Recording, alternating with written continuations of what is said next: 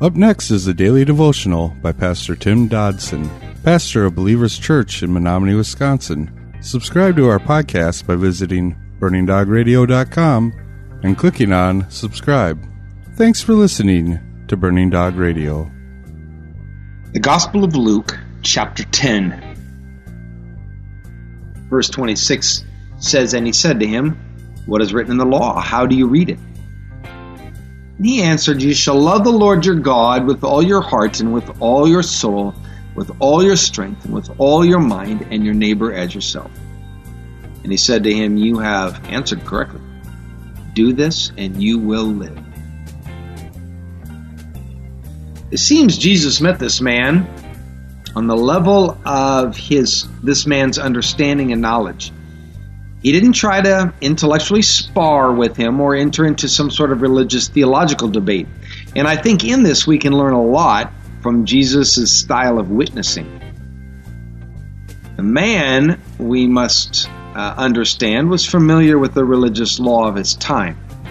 So, Jesus therefore dealt with him on that field of play. He asked the man, What does the law say? And the man answered concisely on the subject. Such a picture as this has been repeated over and over since that day.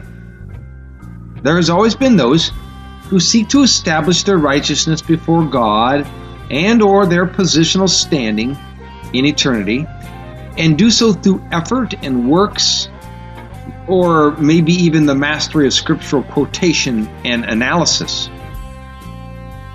But Jesus, he answered back in a way the man probably didn't expect. Verse 29 says, But he, desiring to justify himself, asked Jesus, Who is my neighbor? Such works oriented approach to God never brings us peace or any real sense of assurance, does it? Apparently, it didn't give this man any either. So Jesus allowed the law to be the final word, and the man reacted to this sudden uncomfortable position. Look, the, the law may be the standard, but it is a standard that cannot be attained and certainly cannot be maintained. Rather, we need to understand that the law, the rules, are to show mankind what a holy position God demands, and therefore to bring us to that epiphany, if you will, that we, under our own strength, our own efforts, our own intellect, looking at that law, we must realize we will never achieve such a measure. And then finally, in that enlightened moment, that enlightened understanding, we are at the threshold of asking the next critical question of our lives. And that question goes like this How then do I achieve this impossible standing? Verse 30, Jesus answered, A certain man was going down from Jerusalem to Jericho, and he fell among robbers, who both stripped him and beat him, and departed, leaving him half dead. Now, by chance, a certain priest was going down that way, and when he saw him, he passed by on the other side. Now, Jesus here lovingly takes the time to elaborate on the issue that's been on the table here and he's doing so for the sake of this young man and to effectively show him that he is without excuse before God. Jesus herein tells this man the story that we call the story of the Good Samaritan. And it's a story that we probably are all familiar with. Please note that Jesus was very precise in the points of his story. This certain man was said to be traveling from Jerusalem to Jericho, and it was a road that was quite renowned for its danger. It was a road that was famous for muggings and robberies at the hands of gangs.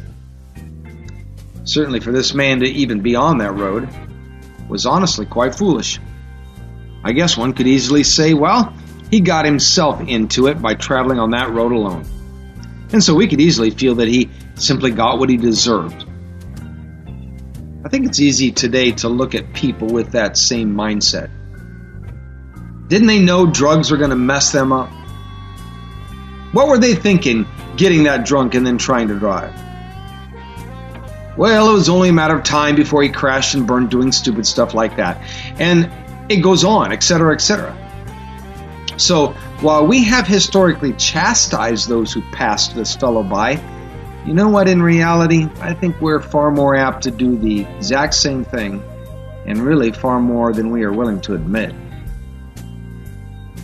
Once this man had fallen to his surroundings, the first to come along was religion, in the form of a priest.